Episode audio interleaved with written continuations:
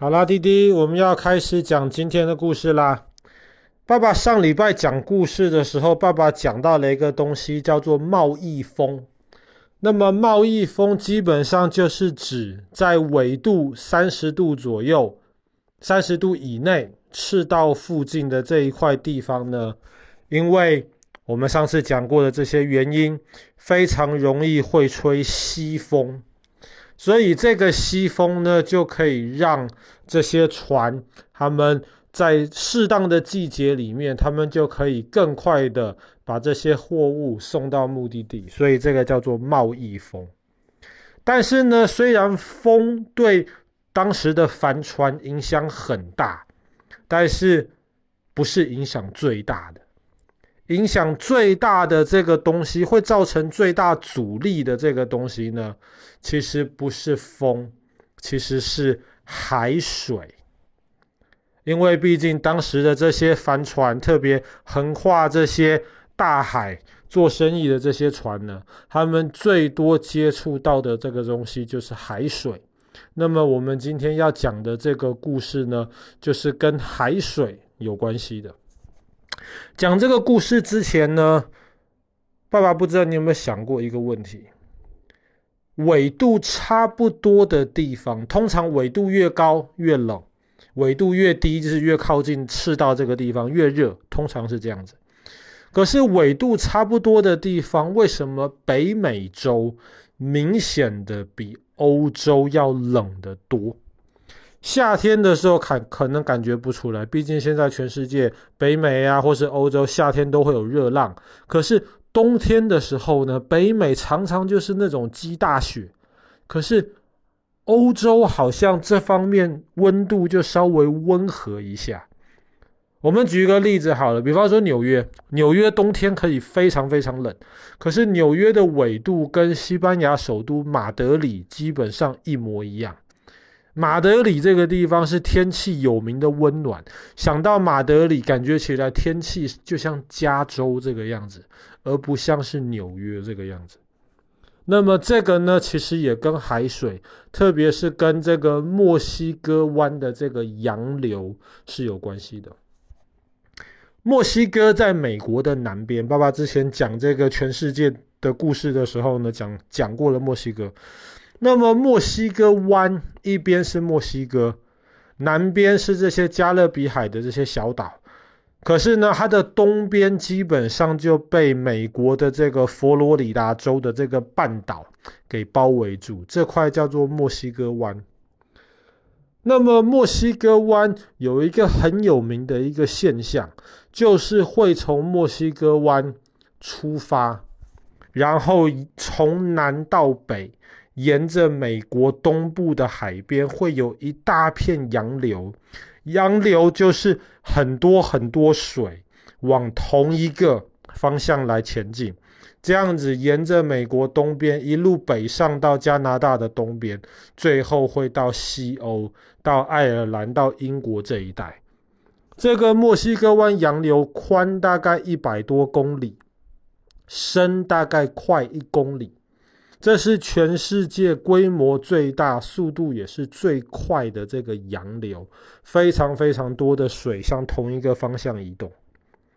大概在十六世纪的时候呢，当时西班牙的探险家他们在靠近美国东边的时候，就发生一件很奇怪的事情：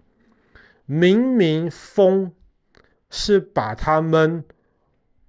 往下吹。可是为什么船在往上跑？风是往一个方向吹，可是船不跟着风的方向跑，船是往反方向跑。所以他们那个时候就意识到，原来这个大海，为什么大海的水流都是往同一个方向，甚至比风的力的那个力量还要强得多。真的开始研究这个墨西哥湾洋流的这个呢，是一个美国人，他的名字叫做班杰明·富兰克林。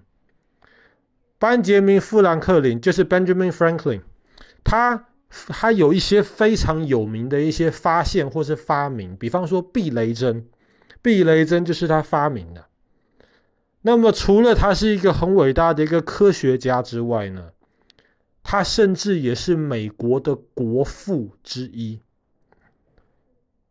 我们都会想到美国国父的时候，会想到，比方说华盛顿。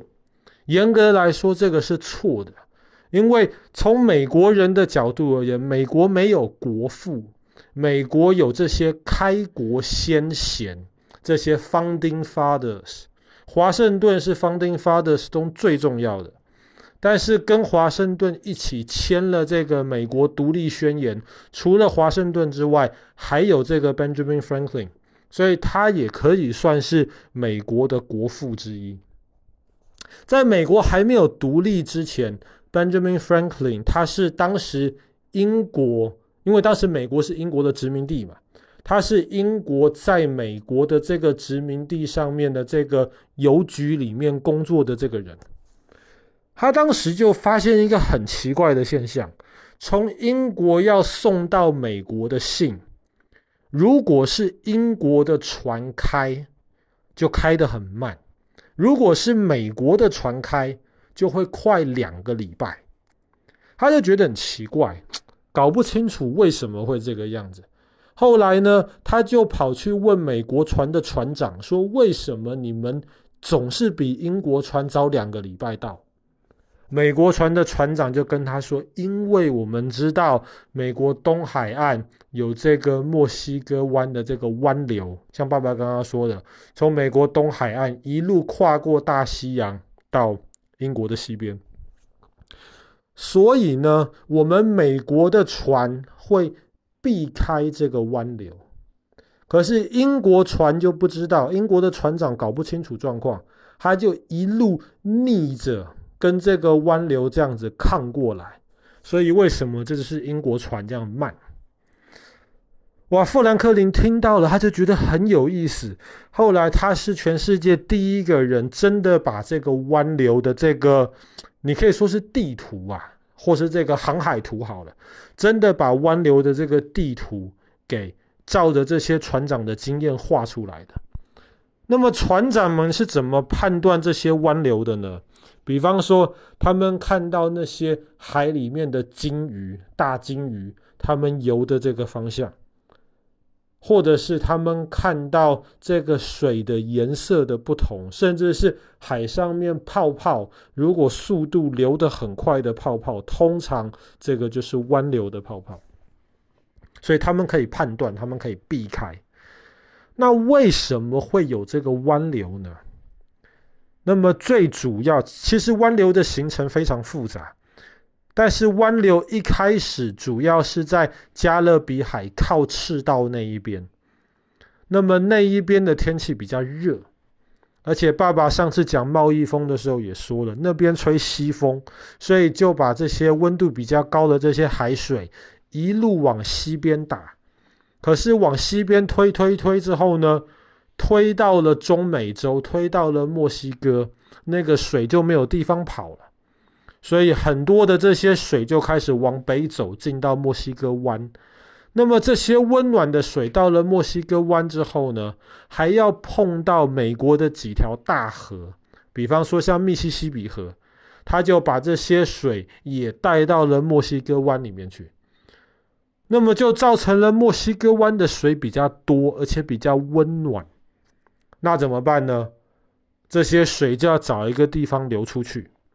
所以这些水就流出了墨西哥湾，然后往北边走。为什么往北边走呢？因为北边水的温度比较低，越靠北边就是越靠北极圈那边的话，水的温度就越低。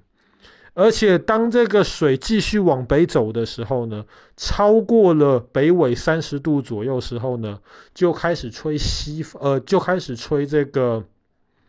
哎就开始吹东风了，所以这个水就基本上一直沿着这个方向一直走，一直走，然后最后当这个水一直往北走，快到北极圈的这个附近的时候呢，因为那边的海就变得很冰，所以这些原来很温暖的这些海水到北极圈就会水就会变得越来越冷。那么越来越冷之后呢，水的这个热胀冷缩了嘛，所以水的这个密度就开始变大，所以这些很冷的这些水就会往下沉，沉到很深海的地方。然后慢慢的再填回到这个靠近赤道或是加勒比海那一道的那个地方，所以就形成了一个很大很大的一个大圈圈。所以这个大圈圈就是湾流。那么主要是因为湾流带来的是这些温暖的海水，所以呢，欧洲西边，特别是英国、爱尔兰的这些地方，就直接接收到了湾流带来温暖的海水。这就是为什么西欧同样的纬度，温度要比北美要温暖得多。有人说，湾流是全世界最重要的天然的这个调节温度的这个机制。湾流的存在让欧洲的温度比它应该有的温度高了大概五到十度，所以湾流其实对于欧洲非常非常重要。但是现在有人说湾流随时会停，不知道什么时候？为什么呢？因为全球暖化，所以全球暖化带来的结果就是北极变得没有那么冷了。所以北极原来这些可能这些很冷的这些水，当温度越来越高的时候呢，对于湾流的这个吸引力就越来越低。那么湾流呢，可能就不会再流到北极跟西欧的这个方向，湾流就断掉了。那么湾流断掉造成的结果是什么？西欧没有这么温暖的海水了。那么西欧，特别是冬天，可能就会变得很冷很冷，会比现在冷五到十度。所以很讽刺，全球暖化，整个地球变得越来越热。但是全球暖化带来的结果很有可能是欧洲，特别是冬天会越来越冷。那么现在能源这么贵，如果欧洲的冬天再冷个五到十度的话，欧洲老百姓就真的活不下去了。但是湾流什么时候会忽然消失，没有人知道。现在科学家意识到这个问题，但是也很难真的去估计到这个问题到底会有多严重。好了，那么我们今天的故事就讲到这边。墨西哥湾的这个湾流。